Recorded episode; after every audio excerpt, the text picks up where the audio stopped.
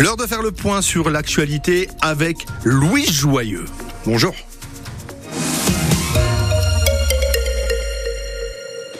Bonjour à tous. Depuis plus d'une heure, les salariés de Knopf Selling Solutions manifestent devant l'entrée de l'établissement à Pontarlier. Les employés grévistes veulent faire signer une pétition de revendication. Ils réclament de meilleures conditions de travail, une hausse de la rémunération, pas de licenciement et plus d'activité. Les précisions du délégué syndical CGT de Knopf Selling Solutions, Koïse Avdatek. On a produit des investissements, euh, des augmentations d'effectifs, mais euh, malheureusement il y a aussi des bas même si euh, le Covid et puis euh, la guerre en Ukraine euh, il y est pour quelque chose. On a eu recours au, à l'aide de l'État par le biais de la PLD, mais qui malheureusement n'a pas été reconduit par la branche. Depuis janvier, on n'a plus cette aide de l'État et le chômage partiel aussi a été demandé et été refusé. On manque d'activité. Des fois, on nous accorde des marchés, on nous l'enlève. La revendication qu'on a aujourd'hui, c'est la direction que compte-t-il faire pour pouvoir pallier euh, sans l'aide de l'État cette euh, manque d'activité. Et si la direction de Knopf Selling Solutions n'agit pas, les employés et la CGT n'excluent pas de poursuivre leurs actions. Une mère et son enfant âgé de 5 ans ont été attaqués par un chien malinois sur la commune de Vrégil, près de Marnay, en Haute-Saône.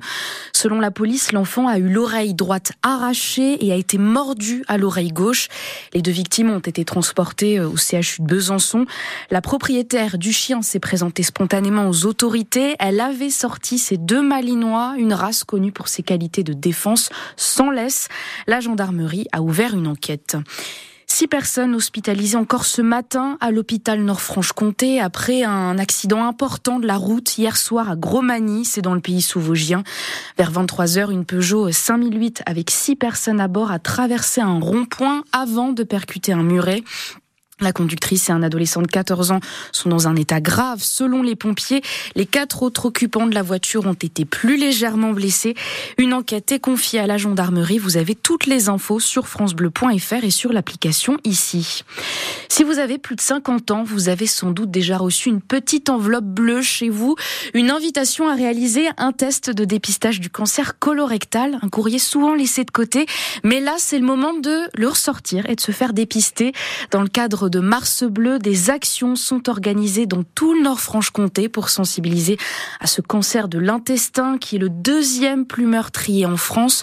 Mais c'est aussi l'un des moins dépistés, regrette Alain Monnier, le président de la Ligue contre le cancer dans le pays de Montbéliard. Parce que ben c'est pas bien, hein, si vous voulez, les, matières fécales, euh, le rectum, euh, voilà, tout ça, c'est quelque chose qui, qui gêne un peu les personnes, alors que c'est un test relativement, je dis, très simple qu'on fait dans l'intimité.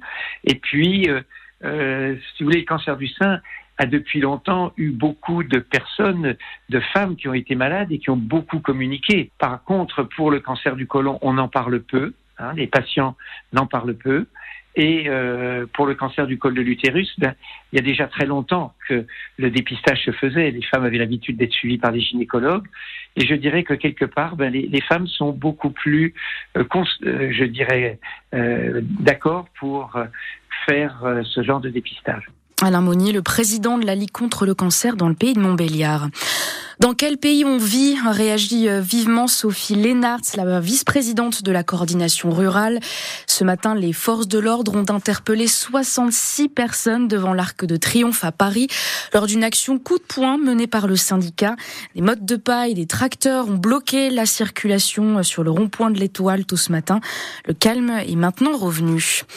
Grand concert des Enfoirés. Ce soir, la troupe fête ses 35 ans. Ce vendredi marque aussi le début de la grande collecte des Restos du Cœur.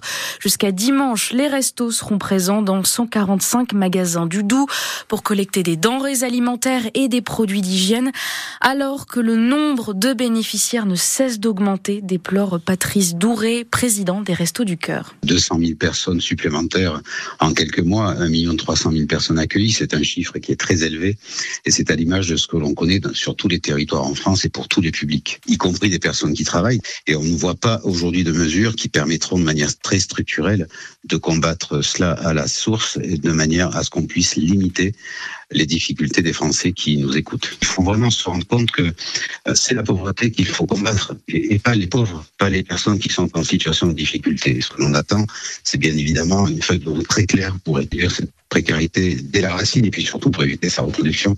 L'association de Coluche espère récolter 9000 tonnes de dons dans toute la France, soit 300 tonnes de plus que l'an dernier.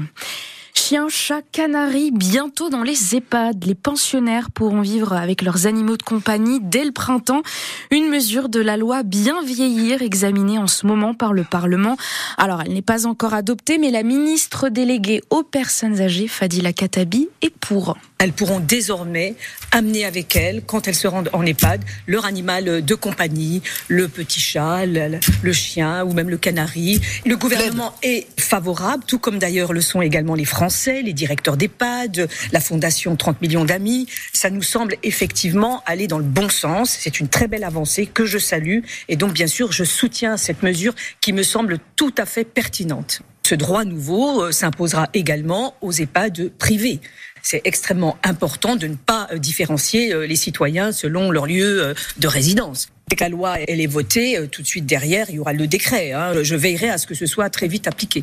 Fadila Katabi, ministre déléguée aux personnes âgées ce matin sur France 2. Elle espère donc une application de cette mesure dès le printemps. Lou Jean Monod, Laurent, bientôt sur la ligne de départ des mondiaux de biathlon à Oslo en Norvège. L'épreuve féminine démarre à 12h30. Elle a été reportée hier à cause de des conditions météo.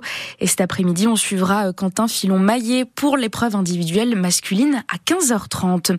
Tout de suite, un point sur vos conditions météo en, en Franche-Comté santé.